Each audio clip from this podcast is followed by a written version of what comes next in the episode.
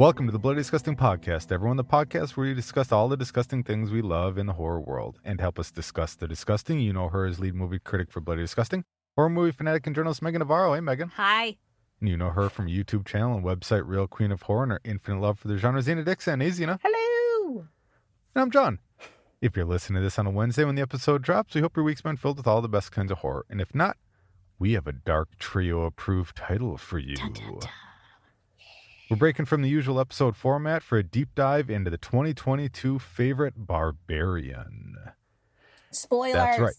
Spoilers. I'm going to say this a bunch for like the next 30 seconds or so. So be prepared for me to say spoilers a lot, and then we're not going to say it at all. Because why? You know there's spoilers. Yeah. You So- snooze, you lose. Yes. We're deviating from our usual format this week because, well, none of us are here. Twist. We were all ghosts all along. Or more likely, life got in the way, and we recorded this so we wouldn't have to skip a week. You're welcome. Yeah. We love you. Fair warning. Once again, this is a deep dive into the 2022 movie Barbarian. So there will be nothing but spoilers from here on out. If you haven't seen Barbarian, please stop listening right now. Probably the only time you'll ever hear me to ask you to stop listening to our podcast. Okay? But stop, go watch Barbarian. Then come back. Please. And then come back and listen to the rest. Because as of recording this, it is available on HBO Max. But if you don't have that, please stream it somewhere or buy it for yourself. It's a fantastic movie. You won't regret it. Okay. I don't think you'll regret it. I can't promise you anything. Maybe you'll regret it. I don't know. Live your life. Live your life. Live it. So, but I think all three of us feel very strongly that going into this movie blind is really the best way to get the most out of it. 100%. So that will be the last spoiler warning we give you this episode. If you're still listening, like you're in your car, you're doing the dishes, and your phone's not near you or whatever, and you're scrambling to turn it off because you don't want us to do spoilers, I'm going to do a slow countdown. and then that's it. You can't blame us for ruining things that you should have gone into blind, like The Sixth Sense was ruined for me. No, no. Don't be like Jon. No. Okay. so I'll give you the slow countdown. Five, four, three, two, one. Here we go. Blast off. From here on out, the reins are officially in Meagan's hands. Oh boy, you're in trouble. So, Meagan, why don't you go ahead and start walking us down into the basement with Barbarian? Some quick basic setup for this movie. It was uh, released in theaters on September 9. The plot synopsis has a young woman traveling to Detroit for a job interview. She books an Airbnb. Uh, she arrives late at night, pouring rain. She discovers the house is double booked. Strange man is already staying there. Against her better judgment, she decides to spend the evening, uh, but soon discovers a- there's a lot more to fear than just the unexpected house guest. It is the feature debut of writer director Zach Cregger, a founding member of the Whitest Kids You Know. In other words, this is somebody who's developed a reputation for comedy, not horror, but they are two sides of the same coin. Um, Mhm. I feel like most stories, conventional stories, and you know, therefore a lot of movies have a kind of conventional three act structure. Barbarian does too, but not in the fluid way you would expect. It somehow has a three act structure, but very narratively like it's it's unconventional in the way that it handles that structure. So I think because it's so uniquely structured, the easiest way to kind of discuss this movie would be to break it down by each act.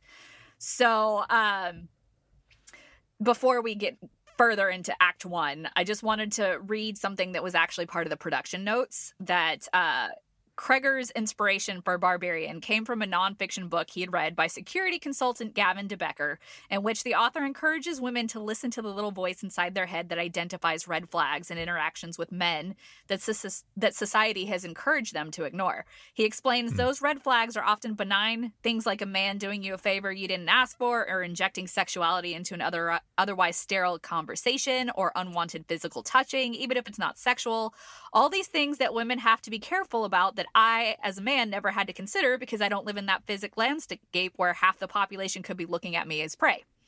It made me realize how different the experiences are of a man being in the modern world and being a woman. So the book prompted Cregger to try writing an ex- like a try a writing exercise where he could write a scene for a woman to enter that was loaded with as many of those red flags as possible, and then he came up with the premise of a double booked rental house where the woman had to spend the night films filled with micro red flags, and then you know from there it just kind of snowballed into a full blown feature. So with that being said, let's talk about Act One, which really could be a full feature in itself. Uh, specifically, let's start with the characters. You have Tess, played by Georgina Campbell, Keith, played by Bill Skarsgård, a brief blink and you'll miss him uh, introduction to Andre, played by James Butler. And then at the tail end to close it, yeah, we'll get into that. I see Jon's he's he's got a confused face. Uh, then you Hmm. have at the tail end of this the mother, played by Matthew Patrick Davis. So I actually wanted to start with Zena's take because I know when they actually had the teasers and the marketing for this, they were very, Mhm. very vague. They just gave you kind of the gist, the setup, right? And I know Right. that Zena was like, oh my gosh, I need to see it because this is the prime example of what not to do. Mm-hmm. So, with that in mind, I was curious um, your take on Tess as a character, as just within Act One. I just feel like she was making all the wrong decisions, like back to back to back, nonstop. And I know people will say easily, like if you're being chased or something, like I would have ran, I would have did this, this, and that. But before anything happens, she had enough time to think about it. You know, where it is kind of like, eh, you know, I get it. Bill, well, Keith, you know, he's he's a nice looking guy. You know, he doesn't look that bad or that crazy, you know. However, you don't know who's in that house, you know? So just the fact that again, spoilers, so I can say this, guys, but just the fact that she um I just couldn't believe it. I remember watching the trailer and I was just screaming at the screen because it's just like, wait a minute, what? Oh my God, what? Because she just kept on going. Like she entered the house. She, you know what I mean? Didn't Yeah. mind sitting down. She went to sleep. Yeah. The door was wide open. She went to the basement. What are you doing down there? You know, it just kept on happening. And we already talked about it. I, you didn't ask me what I would do, but I have to tell you, no, tell. I would have personally drove to a hotel, even if it's all booked for a convention. That's fine. I'll just stay in the parking lot. Okay. And I would just wait. Somebody, there has to be at least one cancellation. You mean everybody's going to this convention? No way. No. So yeah, I, I, I want to, I'm not going to lie in the beginning. I wanted to like her, but I did not like her in the beginning. She had to w- w- like kind of warm you over a bit. hmm She did. Okay. Jon, your thoughts on Tess? Um, can I provide both mine and my wife's feelings Absolutely. about this? Please. Um, my wife very much mirrors Zena's sentiments, where she's like, "What is she doing? Why is she doing that?" and I remember, I remember not thinking. Uh, see, and this is the male perspective, I suppose, on the or a male perspective on the movie, is that I wasn't thinking nearly as much about the mistakes she was making because I knew I was watching a horror movie Yeah. as much as I was watching Bill Skarsgård. Like, what's his deal? Mhm. How did? Because true. immediately I'm like, well, this guy's the killer, right? Like he somehow figured this all out. He's in there. He's got something set up for. her. He's clearly trying so hard to overcompensate for the concerns about what's going on, Mhm. making tea. He's like, oh, you didn't see me make the tea, so I had this wine. I thought maybe you'd like some wine, but you wouldn't drink it if I opened it up. And like, there's all these things going on where it's like he's coming across as super charming. That the I didn't actually start to get diffused from him until and maybe this was also a wrong time feeling about getting diffused that he she knew who he was or the group that he was a part of Hmm. so it would have taken like next level research for him to have known who she was and figured that stuff out it's like oh, okay so it's a coincidence but i'm like but then i'm like well wait what the hell's going on Yeah. so I again like I don't I don't know the same fears that women have in those situations. Like I just don't. Like I thought it was unwise. I thought it was weird that she was going in the house, but it was rainy and she looks back across the neighborhood, which we'll talk about the neighborhood Oh yeah. like later on. It's just a dark neighborhood and stuff and everyone's asleep. It's pouring rain. Her rain. peers, It's in the everyone's middle of the asleep. night. It's pouring rain. She can't she see she the does houses. a cursory attempt. Mhm. She's not familiar with Detroit in the first place. Yeah. So she probably tried a little search and how many is she going to try? And yeah, who knows? Who But she knows did all have the a other car. things? You know? She did have a car, but all the other things going through her head, like in that moment, th- there's there's what you quote unquote should do, and then there's what you do, and like I I don't know. I don't. Uh, yes, I think I I probably wouldn't have gone in symbols, and they even talk about it. Like, hey, if this was me in the house and you showed up, you wouldn't have had any problem just barging right in, like as a man, just walking Mhm. right in the house, like you own the place. Like, but me, I have to be. So they kind of also diffuse it that way, where she acknowledges, yeah, this is messed up. Yeah. Like, look at all these warning signs that I was trying to deal with and navigate and things like that. So I wasn't so mad at her at the time as much as suspicious of him Yeah. Mhm. because I assumed she was a victim too, which ah, is that a little fucked up to just assume too that the woman walking into the house is a victim? Because at the same time, she could have been the killer. Yeah. Except, you know, she's coming from a place of vulnerability. I mean, it's kind of a typical or, you know, a trope of horror is, you know, the women are definitely more vulnerable and men can be predatory in uh Mhm. in horror movies. So yeah, you're like you're using that horror knowledge to be like, yeah, she's kind of SOL, like she's already being cornered right off the bat. Well, it's like when the news talks about serial killers or potential serial killers or killers that they haven't been able to identify or track down yet, they refer to him as he Mhm. because statistically, Yeah. it's he. Yeah.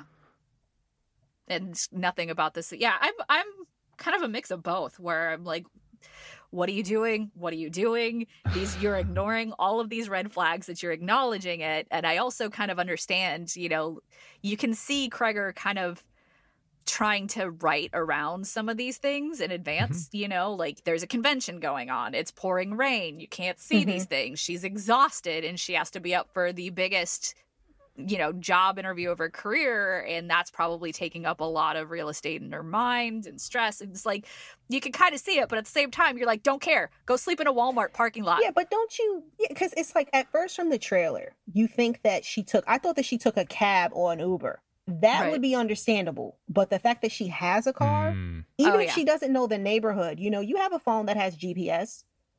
Yeah, So I i'm don't not know. justifying it i'm just saying like you know kind of torn between like yeah i can kind of understand it but to like girl what are you doing and then yeah you Mhm. start fixating on keith because you also i think that was brilliant casting because bill skarsgård he's he's got looks he's got charm but he's also played a whole lot of bad guys and that's also Yeah. kind of laying into your expectations to where it's like yeah he's bad news and then Mhm. things start to change and here's where it gets really crazy because things you know her guard is up our guard is up with her and Right. then he slowly diffuses it and hey this guy is actually like a decent guy and some creepy things happen at night while uh you know it's supposed to be bedtime and then she Mhm. gets up the next morning and she goes to her job interview That's it's such a it, it- to me it was such a startling moment because she finally goes to bed, he goes to bed, and they've kind of been flirting, and you're kind of wondering is something going to happen. There's this whole bed sheet scene where you keep waiting for him to like lunge at her and wrap her up in the bed sheet and slam her against the wall or something. yeah What? And oh yeah, when they're doing the, when the- they're the changing cute the duvet, duvet trick yeah Yeah. and like as soon as he has it like over his head, like I assume he's just gonna like wrap her up in it or something, like think bear that. I and thought like it was like really cute. Like, tie her up in a mm-hmm. sack like Jason and smack her against a tree or oh something. you think he's that strong wow, he's got Pennywise strength. Yeah, okay True. and and then like he has like the night terrors and you're kind of like what the hell's going on here like and she scares the hell out of him but then she goes back in the room and you think something's going to happen and you see the door close Mhm. Mhm. but then she just flops on the bed and it's day. And it's kind of like it's a like super how did you jarring go transition to bed? like how did you sleep Yeah. after that? Yeah. Mm-mm. well and the fact that that's that editing cut where it's like and now it's day nothing else happened. You're like well, wait yeah. wait a second. Yeah. I Yeah. have been tense for half an hour right now. Yeah like and nothing happened you son of a bitch yeah so this I'm is exhausted watching this movie. It's so good. It's on the edge of your seat the entire time. And here and it's and it Oh, continues. Like he continues to Mm. kind of toy with your expectations and Tess's because Mhm. she gets up and leaves and this is the first time she's seeing the neighborhood. And it is Yeah. I love it so terrible. this is not a place Mhm. you want to be staying. Uh, so then she goes and she has a great interview, and it ends with her boss or her potential boss or future boss saying, like, "What are you doing in this neighborhood? Like, are you Yeah. crazy?" And so she goes back, and you're like, she's gonna get her stuff. This, this is we're getting to the end of this movie, right? I feel like I've been on edge for like five hours now, right? It's, and Yeah. here's where we meet Andre. You don't get a good look at Andre, but she sees this neighborhood, comes back to you. We assume like finish her stay, Mhm. collect her stuff, whatever Oh, and he yeah, comes yeah. charging down the street yelling at her and she freaks out understandably. The threat is not no longer inside for her because keith you know has disarmed that. Now the threat is external for her Mhm. from her perspective until like the basement. Um it wasn't until i was rewatching to prepare for this that i kind of realized that act one doesn't introduce any villains. These are Yeah. all like good people. There are well intentioned people. You know, this person, she thinks it's like a crazy homeless guy coming, like that's a threat to her. He was, we don't know till later. He was trying to warn I mean, her. Act One kind of introduces a villain. It doesn't, though. I would argue that, yeah. So, like, What about the end of Act One? well, I'll, I'll lead up to this real quick to, to get to that point. But, you know, she winds up finding this horror basement because she's going down for toiletries and gets stuck Oh, there. And then God. Keith has the very male thing where he's like, I'm not scared. I'm going down there. And then the horror happens. And then you, Well- you know, that's where we have end of act one with Keith literally getting his skull bashed in in this Yeah. underground. And that's our first in- horrifying introduction to the mother. I would Yeah. argue that she is a product of uh not real not nature or nurture. I mean like Oh, I see what you're saying. So you are so she's not the vil- not being She's a villain. not- a villain in the conventional sense. There this is she had no say in in her Uh, upbringing or who she it- is. It's like it's like training like a like a pit like you train a pit bull to be like a dog in dog fights and then calling it a villain when it attacks someone. It's like they don't know any better. Yeah, The real villain But- is dad. the one who made them. Right. Yeah, I agree, but I mean, clearly, if people are resisting hairy milk, you know, and you know all this and s- smelly for smells. those of you who haven't seen a hairy milk bottle lately, Oh, make God, sure to check out tested Zena's my- Instagram. yeah.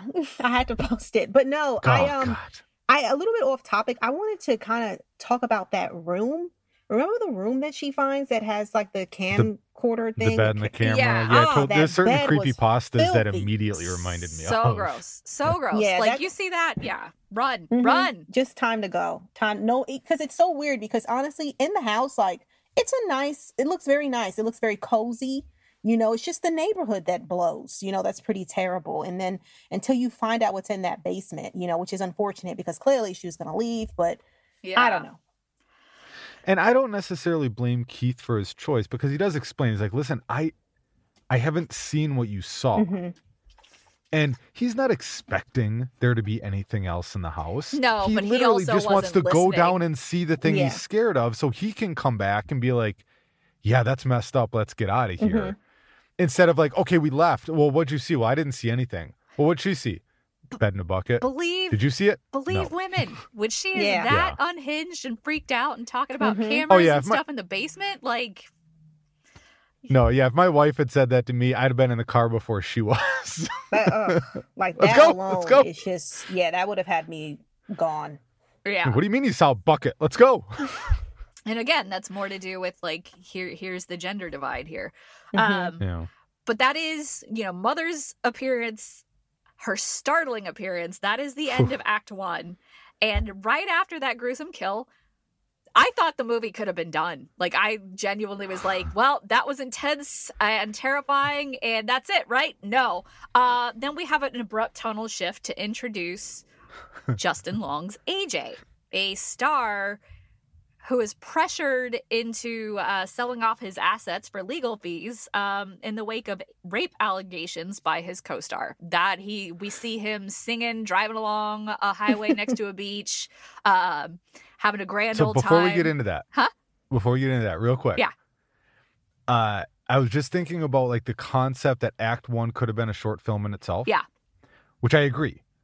That it kind of does have a beginning, middle, of end, and end all to itself. It, it arguably almost does have its own three act structure. Yeah. Within Act One. Yeah. But I if that had been like a short film, like we see these amazing short films on YouTube, etc., and then someone would have been like, okay, we got to turn this into a feature, this would have been a worse movie. Even if they turned that short into the movie, because people would have been like, what in the hell did you do with that short? Because it's so different. Yeah. Like Act two and three are so different from Act one that this is arguably a masterpiece as the three acts. While each one could almost just be its own thing, Yeah. it's only really what it is together. I agree. I But yes, then then then yeah, you have Justin Long singing along to some song I Ricky recognize Tavi at by first. Donovan. You bet I But looked it just up. getting it, just bopping. yes, yes, he is having a grand old time. He is chipper. Life is grand. Uh, and then he gets the call that's letting him know that he is um, being ejected from this show at the request of the person accusing him. Um, and it's such a strong case that it's going to bankrupt him just for the legal Hmm. fees. And so uh, this is where we learn that he is the actual homeowner of this Detroit house. And Mhm. so he heads to Detroit to, I guess, tidy his uh, his assets up and prepare to sell it. Um, and realizes that hey, there's still stuff here. So Well, I think that there's actually another level of character development within that in the first place, though, because when he's talking to his financial advisor, and I didn't really notice this the first watch through, but I definitely did in the 2nd Mhm. was that the financial advisor is like, well, given how much money you spend, Yeah. like your current rate, this is a guy who has no concept of savings or tomorrow or anything like that, which is evident within his character yeah, throughout this entire movie. And so really it's more just indicative of this is a guy who's only like it's cash in hand.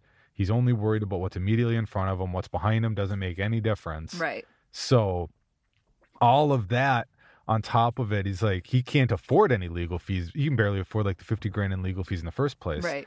So then he's like, okay, well, all right, I got to go take care of that. Doesn't even occur to him not to leave the state Yeah. or Mm-hmm. talk to anyone about it. He's like, no, I got to deal with this problem. I'm dealing with money. Yeah. I got it. And so then, like, he gets to the house and he doesn't care about any of those warning signs because it's the money and everything else. So it's just that bigger, it's that more, that greater character flaw of there's no hindsight, there's no regret, there's no, I've used this to describe my children before. It's like no fear, all regret. And it's kind of like, it's kind of backwards for him. Actually, kind of has neither, I suppose, in a weird way. But yeah, but then like, yeah, he goes off to Detroit and you find out he owns a house and he's a jackass to everyone he talks to But- there too. Just rude. But the casting. seemed- Oh, go go for it. Oh, I was just gonna say he just seems so oblivious to everything. Yeah. Yeah, And, everyone you is like just in his way. Yeah, and at first, you know, because he's Justin Long, you know, we- Exactly. we, want to like him. You know, Yeah. we want to like him until he admits, you know, what he's done, and then Uh-huh. even before he even does that, you just realize, you just see that he's a terrible, terrible person. Yeah. you know, and there's no way around it. So even when he gets there, he's just so oblivious to the neighborhood. He walks in, there's people's stuff that are still there. And he's like, oh, the maid didn't clean up. And it's just like, oh my, don't you want to, like, I don't know, check around? Maybe someone needs help. But Well, yeah, and then he's mad. he he's just seemed very about self the self involved. And Yeah. Well, and then you the big turn for me, despite being like rude to the rental office people and everyone else, when his friend calls and he answers the phone, hey, hard F that I won't repeat. I'm like, oh no, this guy's so much Yeah. worse than this is gonna get worse. Oh, and it does. and then he admits to sexually assaulting the And- woman. even with And it's like, oh, with the rental people, and we kind of touched on this weeks ago off air. I'm pretty sure, obviously, because Yeah. we, you know, spoilers. Um, Yeah. when we when we talked about this, the renter place, like the company, I don't know. I know that they didn't say that they weren't involved. You know, with the thing, I think that they know. You know, I think that it's like either they know or that the neighborhood is just so terrible and just run down that no one cares. But I don't know. I like to think of it as I think that they knew that there was something going on because come on, how many times has first off you finding people's stuff in there? You think that people's just leaving their like a MacBook? Who is leaving their MacBook someplace? Yeah. And other things. And I say this too because I rent like some a property sometimes, like through I know it's not through Airbnb. There's a way to see. I'm not saying it can't happen. So, but there's a way to see. You know what I mean? Who's renting, and just the fact that there was like a crossover between you know, Tess and Keith, and it's just like, okay, that happened. And it's just again, like I said, it could go either way. Either they just don't care because it's just the neighborhood and it's not like, you know, Justin Long's character checks in with it anyways. Like who cares? You know, they're still getting well, paid. Yeah, and has no one reported them missing because haven't they been don't doesn't Tess mention it's been like weeks He- Yeah. yeah. Uh, that she was in the whole that's a weird gap. Like I feel like Keith's people somehow they would have tracked him down otherwise. I think that's the line meant to indicate that this place doesn't get rented often. And why would it? You know, like this is in the middle of a place that nobody wants to stay at unless you Mhm. happen to be either somebody looking specifically for the rough part of town like Keith or you are somebody that's not familiar and absolutely clueless. Um, but I got the impression based on some of the dialogue that this was not a place that gets a lot of traffic and it's Mhm. not a place that they seem to really care about. They definitely don't Yeah. care about the owner. Uh, if it's Mhm. rented, great. Like it's it's a it's a distant business. And then you there was and mother mostly comes out at night. she let so him go. if They, survived that night. Yeah, So mother. Mother, whatever else the want mother, call her, yeah. So it's like the the mama. the reality is is like they probably there were people that came and went without any the wiser assuming Yeah. when they came uh, Mhm. Um, so one thing I wanted to talk about was something we talked about off air, and this is probably maybe also um directed towards male listeners because this is something I thought about, Mhm. and we had talked about this off air, and I talked about this with my wife too, saying that I didn't like that Justin Long, that Justin Long admits that he assaults that girl, that she said no, and he kept going, because to me, I liked the idea of not knowing and then you see in the third act him basically admit to what he did around the campfire kind of allude to it and then his total like what sacrificing test at the very end that we'll get Ugh. to ah. so i didn't necessarily like that because i thought that that would have been a cooler reveal later. But meagan much more astutely which my my, my wife also pointed out like no meagan's right with this not you. Like, you're just a dude you. talking about this. Yeah was Meagan's point was is by doing that reveal, everything that Tess does for the rest of the movie, you know that her heart is in the right place and that she's making a mistake. Mm. So it actually adds another level of tension, especially for female viewers watching, like, no, no, no, but he's the terrible person. mhm, Don't save him. yeah Mhm. And it's like, and I get that too. So if there was anyone out there thinking the same thing as me, and maybe I'm totally alone, that's like, no, what are you stupid? Like, obviously, that's what the point was. it's it's like the Hitchcock's bomb theory where you know the two characters are dining and there's we know as the audience that there's a bomb like the camera will pan over to the bomb they don't Mhm. know we know so we're Mhm. waiting for it to explode and it's building tension so it's like Yeah. a, a kind of similar thing you know why i brought up earlier that act one kind of introduces only I wouldn't say benign characters, but you have Tess, who's our heroine. You have Keith, who was clueless but ultimately a good guy. You have Andre, who seemed scary but ultimately was trying to ward her away from danger. And then you have Mhm. the mother, who is dangerous and is terrifying, but is kind of a product of a character that Act Two also introduces. There are kind of two main characters that that Act Two introduces, and that's the villainous AJ and the extremely villainous Frank, played by Richard Brake, through a flashback that kind of gives Mhm. you a direct uh, and terrifying exposition of like how the mother came to be. You know, where it shows him in 1980s in a much happier version of this this neighborhood where he's planning for a home birth while picking up a new victim to torture. Ugh. The first time I think I remember seeing Richard Brake in a movie was Doom Oh, yeah. with Dwayne Johnson, where he plays Goat, I think, in that, or Portman. And he's a terrible person in that too, and just gross, just like, just on every level. He's, He's, a so drug good at playing dealing. Creepy. Yeah, he He's- is. and then like obviously like 31 and i he was in uh uh not the three from hell sequel or Three from Hell. Yeah, that was it. It was the Devil's Three from Hell, Reject yeah, yeah. sequel. Yeah. or yeah the after, after devil's rejects um and then this and it's like this guy may play the most unsettling person like just just by existing I'm sure he's a I'm sure he's a really cool guy Yeah. and like a really sweet guy because I feel like some of the most unsettling characters are actually really sweet, sympathetic. guys. I hear Bill Moseley's incredibly nice Yeah. in real life, Yeah. but just because his demeanor is so flat when he's introduced to he's just going about his day. Ugh. It's a very that- But, like, he's just, like- demeanor, though. Oh Mhm. my god, it's just like oh, you just you don't want to be anywhere near this guy. Like the whole time you see him, as soon as you realize what's happening, and I think I realized pretty quick about the home birth part, and I was like, there's something off about this guy. Uh, yeah.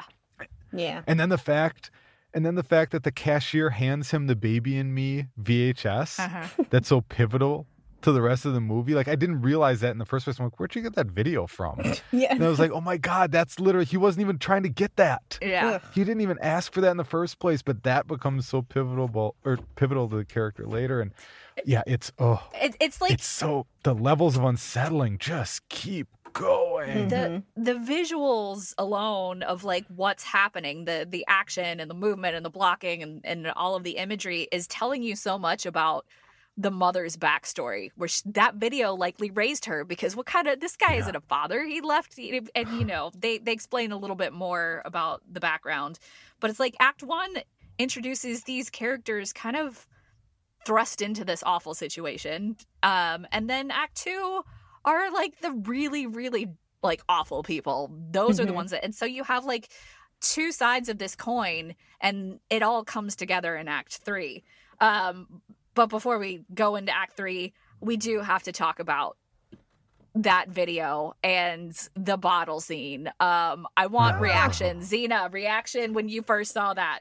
like did you like i i gagged I I honestly covered my face and I don't do that because it's just it's kind of like, you know, you would have to do it if you if you want to survive. You know what I mean? Hair and all. Yeah And imagine how it Ugh. smelled. Imagine how mama smelled. Just that oh my room god soiled. Just soiled. So that's that's my reaction. yeah Jon, what's yours? The first time I watched it, I didn't really notice the hair. oh yeah, I think I noticed it because there's one point I think the camera zooms in and I think it focuses on the hair. yeah If I remember, maybe my brain focused on it and like the No, no, nipple it wants you faded. to know. Ah, It wanted like so I think I saw it, but it didn't like really resonate with me the first time nearly as much as just what was going on. Like I think my mind was still trying to wrap my head around like what what what is actually happening right now. yeah But then watching it the second time, I was like, oh yeah, because I think the first time I was like, yeah, just suck on the bottle. Jesus, what's wrong with oh you? Oh no Well, given the alternative to what we know would happen, uh yeah I'd rather suck on the bottle. Well, yeah. Right. Yeah. And I was Yeah. gonna ask you guys that. Would you suck on the bottle or would you just die? Oh well, no, no, die is not the option because that wasn't Justin Yeah, Long's ul- option. Ultimately, come on, she would have killed him with her love. Like, Oh yeah, she would have suffocated him with her boob. ugh. Yeah. yeah So I'd go. Well, mm, that's actually an interesting call. Uh, what are my chances of ever escaping from there? I don't know. Like, Because if I if I got like a ten percent chance of ever escaping, I'll take the bottle. If it's less than that, just smother me with a boob. and just smother me with a boob I mean, Oh, maybe, gosh. maybe, but it's like, look at what you're up against. You know, and, and be realistic too. If you're you're like, you know, seeing this woman creature thing, you know, and look at what happened with Keith. Well, amazingly strong monster that we find out later too. It's not like she's weak and frail. Mhm. but tess has been there for weeks so because she she drank the milk. she, She got drank the milk, milk. and she was quiet and let mommy Mhm. like what did she endure and sh- yes go tess go oh uh so we know more about the mother um Justin Long not drinking the bottle is what allows everything to go because she Yeah. drags his butt out of there to uh, force him to breastfeed, while that gives Tess an opening to leave, uh, Mhm. where you know she meets Andre and Proper, who's like, "You're free, go." Do you think that that was like another overt or just subtle nod to the fact that Justin Long's uh, overall his character, not Justin, Right, Long, right. his AJ. character's feeling, AJ's char- AJ's feelings towards women, that this woman is telling me to do a thing and I refuse to do that thing, and now two women are telling me to do a thing and I'm still not going to listen to you. I I thought will he was. say that I it's still just a gross thing. I didn't think of that because I was too busy thinking like bravo Zach Cregger to have a sexual assaulter then be sexually assaulted. Mm-hmm. So it's a little bit of a And then taste of his f- own medicine there. and then face a sexual assaulter. I just thought it was like he was just. He had to come Oh, face yeah, to yeah, face yeah. with Frank. Yeah. But he, he, had to doesn't co- he had to look in the mirror. He sees he doesn't even register that this guy could be a problem.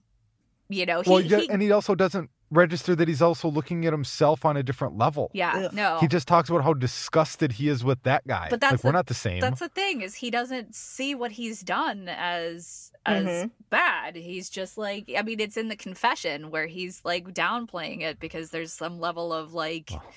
Either denial or just phone call. Right. legit has no clue he's done wrong. Yeah. I just Um, took it as that he was, um, you know, in shock when you know they're both. Well, when Tess Yeah. was telling him to to do that. I mean, but that's a that's an awesome way to see it. I didn't even think that. I mean, uh, basically every woman he talks to during the course of this movie, His mother, his he own rejects what they're saying. Mm. Like the rental agency, he gets pissed at the women at the rental agency. He gets pissed at his agent on the phone. mother. Yeah. Mhm. he the only person he listens to is the homeless man at the end about what's going on. he that shoots the woman who comes to save him. Well, he shot blindly to be fair, not to defend. yeah, defend but he still shot he's- the woman Yeah. coming. He had his cell phone light out. but he didn't see her. Like, not, know I, don't want to not but- to sound like I'm defending the scummy guy, but like that particular instance, he did not. Re- he shot into the dark. I don't think that um, Yeah. that was intentional. Yeah, because he even was like, "Oops," because this is the person who came back for him. Which I think he said, "I barely hit you," though. Too. well, he's all like- about minimizing the damage he's Yeah. causing. Um, but he he didn't mean to do it. He did it, and then he's just going to try and Yeah. gaslight her. Which is we're Yeah. now firmly into Act Three at this point, where she did get free, um, but decides because she doesn't know this person. She doesn't know. She didn't spend a whole like while she was in Mummy's hole.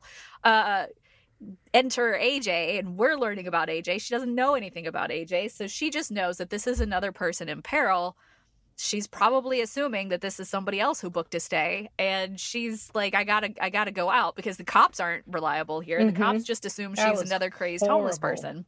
No It's one horrible, believes yeah. it's ho- it's horrible the first time it was horrible the first time i watched it it was a little bit more sympathetic the second time i watched it um i thought it was a really smart idea from a production standpoint to have the police officer who doesn't believe her when she finally gets a police officer after she escapes to talk to her as she's talking to an african american police officer Mhm. Whereas traditionally, it is the male white police officer who doesn't believe, especially if it's a person of color, that they're going to be, or like any BIPOC person, be like, oh, whatever, like I'm busy.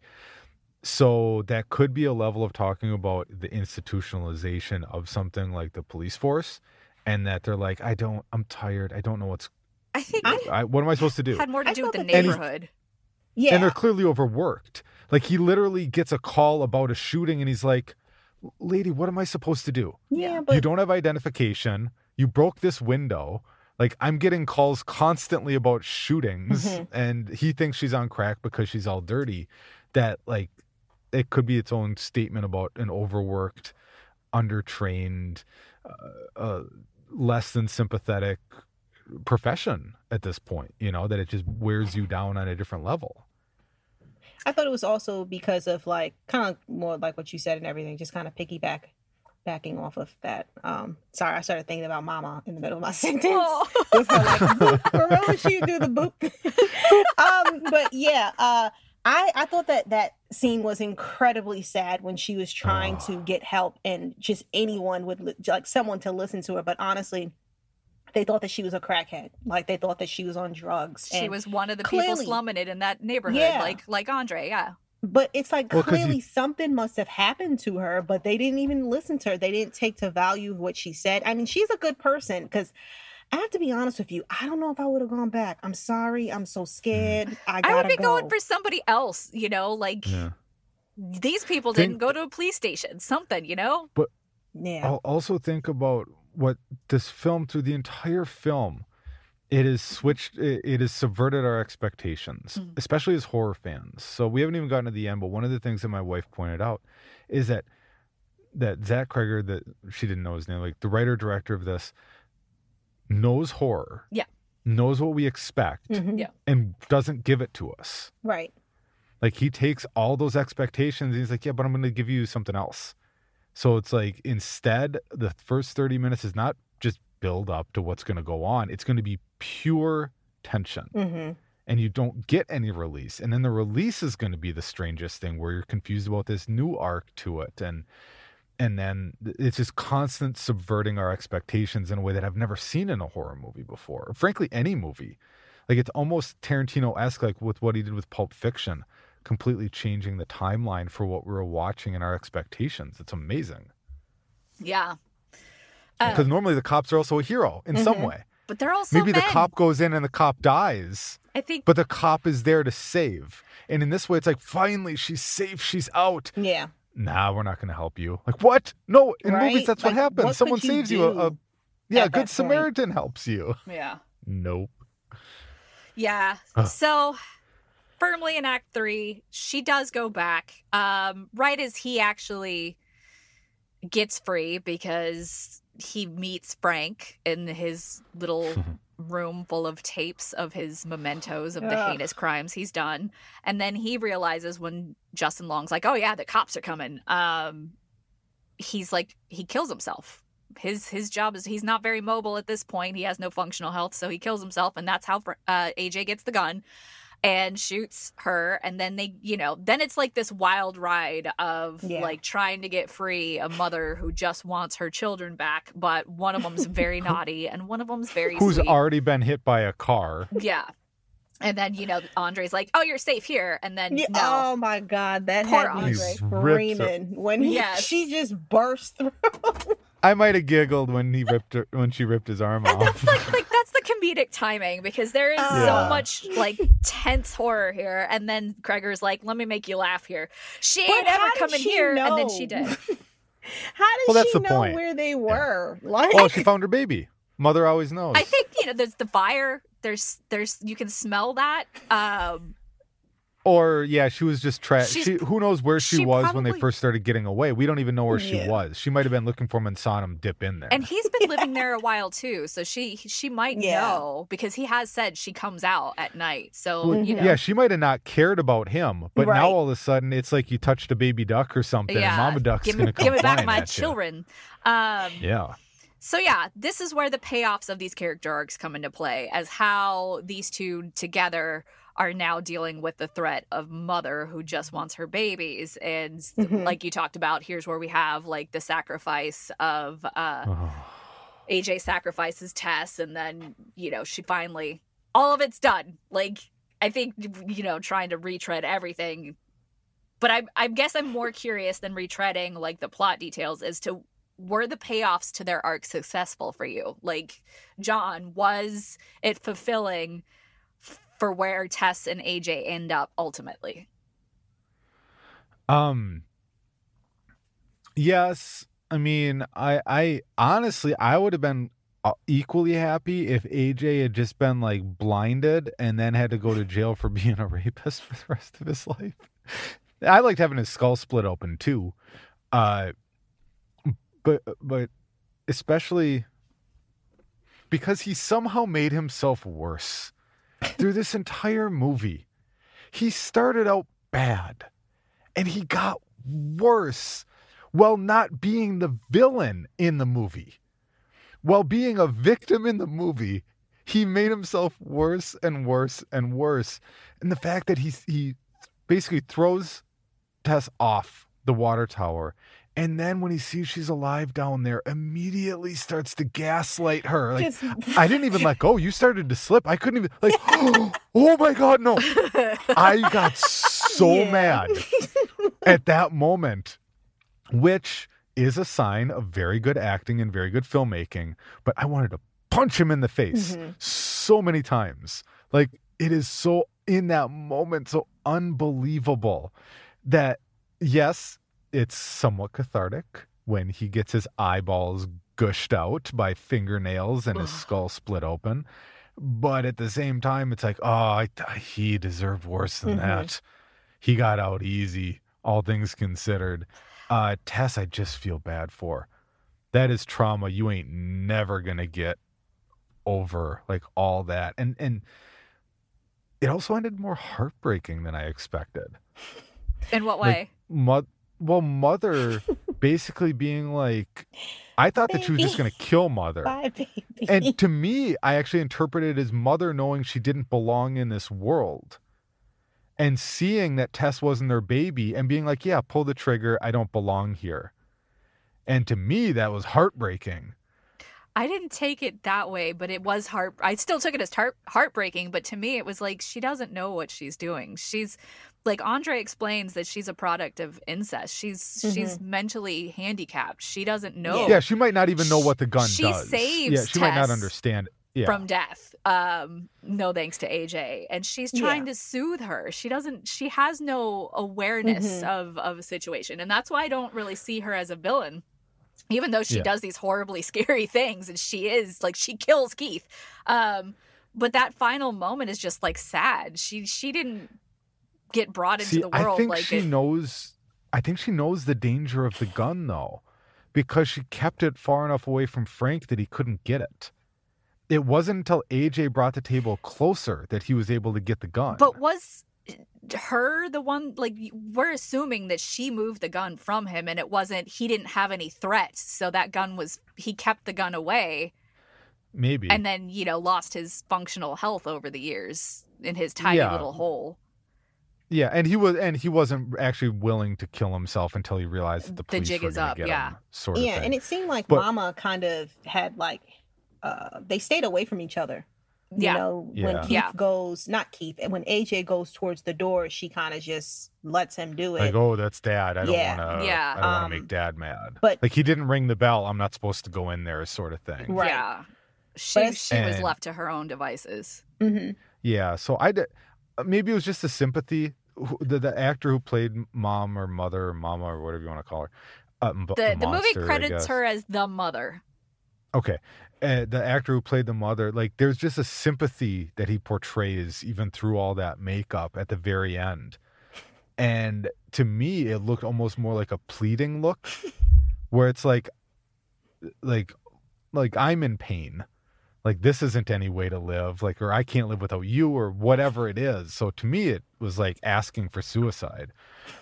I didn't realize this is so funny, Zena. I'm sorry, because you you guys said that the mom, uh, you know, is called the Mom, mother, but no, I want to call her mama. You know, so it's just, it's just fitting.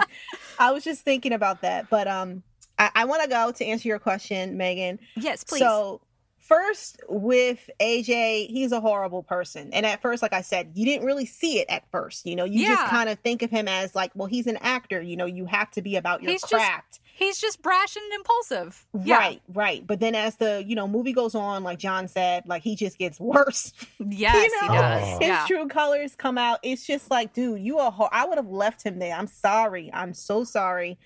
Um, it's your time. And then as far as it goes with Tess, in the beginning, you know, like I said earlier, I was not a fan of hers because, like I said, I feel like she just kept on putting herself in these same predicaments in these same situations. It's like, girl, look, stop it, Mm. you know. But then honestly, she grew on me because she really is just a kind person. she And you can see that. And she figured it out. Like even with how she was just playing the game with mama, you know, okay, I'll be your baby. Cause you know, survival. You have to survive.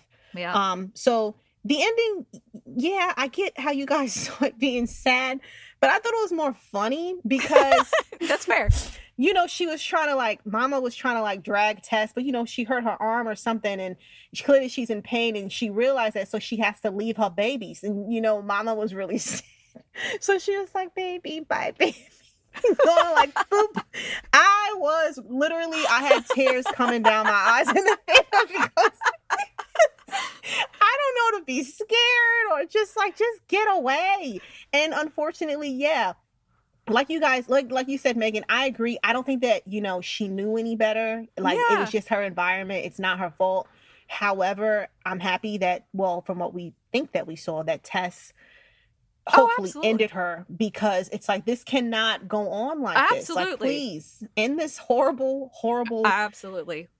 I would 100% cycle. Agree. Yeah, even though I think she's like a sympathetic character, it's not her fault. That definitely should have been how that story ended. I feel like he did all of the arcs justice. Um he Right. made sure that this guy was not going to get away with it because the reality is a lot of them do. Um Mhm. so yeah, I kind of feel like from a female perspective, that's kind of the way it had to go because the Yeah. reality Mm. is he would have gone home and maybe he Mhm. would have had his career ruined, but not really. He would have been fine. right he would have been fine Still gouge his eyes out. Um, and then he gets sepsis from the gnarly nails, and then he dies. The end. Perfect. Like he still dies. so yeah. Uh, biggest Ends up in a bed like Frank. yes, biggest lesson from Barbarian. Either horror lessons or life lessons. What did this movie teach you? Don't stare at a- stay at Airbnbs. Yeah, Airbnbs are freaky, but honestly, just listen to that voice. Like there's literally alarms in your head about these situations. Just listen. And if for Mhm. some reason you just keep on doing it and you know finding yourself in these horrible predicaments, maybe you're the problem, Tess, okay? And you need to do you need to make some changes and clearly she did. So, Uh, Don't just be giving VHSs of my baby and me to guys who want to buy some rubber sheets. plastic sheets and diapers. That was the sign that he was. Yeah, there was home birth. He wasn't lying about his his goal. yeah, no, there. he was accurate. It's Imagine- what was going to happen to that baby was Yeah. the issue. Imagine how it smelled in that room. Ugh. Oh, God. Yeah, yeah, yeah. Uh yeah, I'm I'm with Jon. Like Airbnbs were convenient when they were cheaper than Mhm. hotels, but they're not so much anymore. I've never stayed in one. I can't bring myself to do it. I have. Um I have.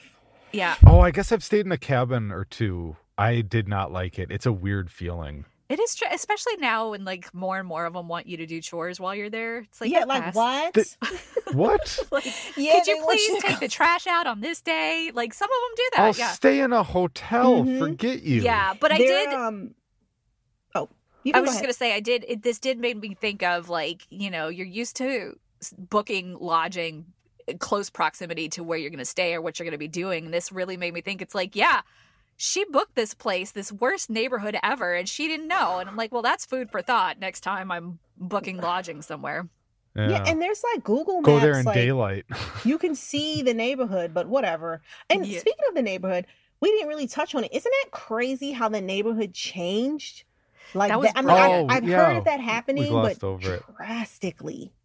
well, it is. I. It is arguably my favorite part of the movie. Wow. Is her turning back, looking at the dark neighborhood at night, looking at the down the street towards the car that's on the cor- like looks like it's parked on the corner under the street light, and then goes in the house, and then in the morning walking out and seeing what it really looks Mm. like is so amazing. Where it's like, oh my god, that was so smart. Everything is just dilapidated and broken down. It's like, well, of course there were no lights on in the houses. No, people weren't asleep. Yeah. right. No one lives there. Yeah. Oh, that was so great. Uh, on that note, I want to ask the marketing. Okay, the marketing on Barbarian was pretty vague and almost generic looking. They gave the images that they released gave nothing away. It's like, oh, here's Tess looking surprised. Oh, here's Tess looking scared, or here's Justin Long looking scared. Um, same thing. I think that the trailer only kind of teases Act One, nothing Mhm. after that. So, do you think that this movie would have been the sleeper hit that it became had it taken a different approach to its marketing? Ooh. Oh, oh, okay, okay, okay. Go, I'm go. gonna say.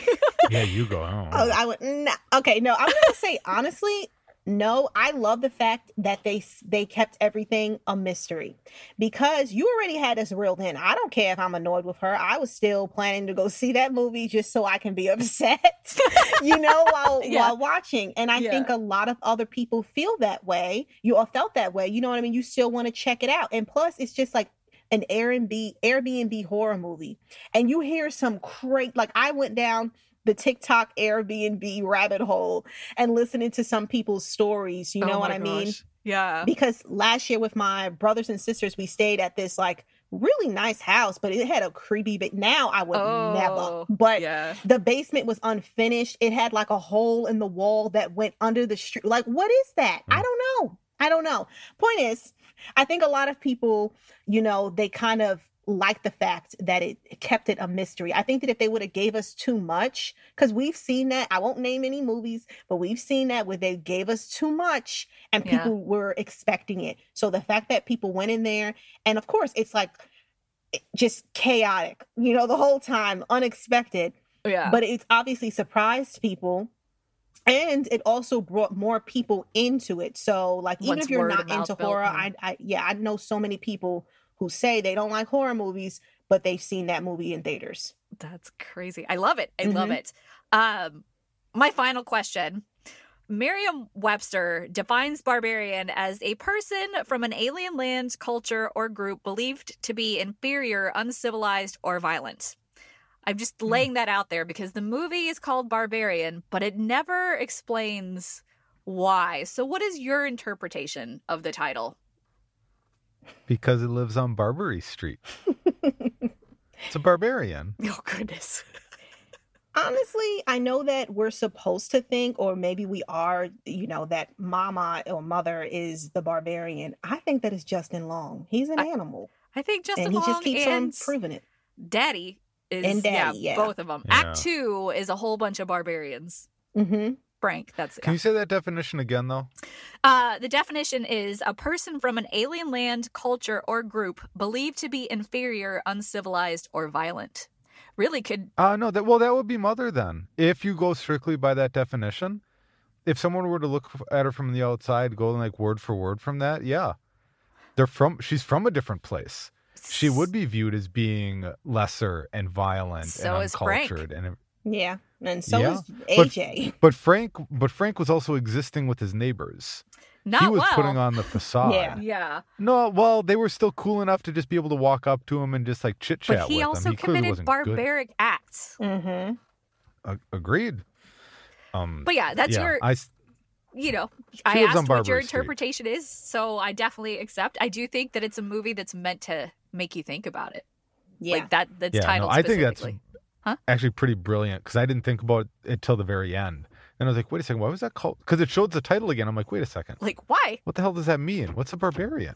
Mhm. Yeah. I think I think that's it. And that's the Bloody Disgusting podcast for this week, everyone. If you'd li- like to read more from Meagan, you can check out her reviews at bloodydisgusting.com and on Twitter at Haunted Meg. Zena can be found on her own website, realqueenofhorror.com, and YouTube channel the same name, or at Lovely Zena on Twitter. And you can hear me on my weekly horror narration podcast, Creepy. Don't forget to subscribe on your favorite podcast app, and feel free to follow us on Instagram and Twitter at BDisgustingPod, or drop us an email at BeDisgustingPodcast at gmail.com. But don't get mad that we spoiled this. We said spoilers. so for this week, I'm Jon. I'm mother. Just kidding, I'm Meagan. Oh. Ew. I'm sending you hairy bottles for Christmas. No. Uh, I'm Meagan. Just kidding. I'm Zena. Uh, grab a hairy nipple, cozy up on the couch, and watch something you love. Just make sure it's something. Boop.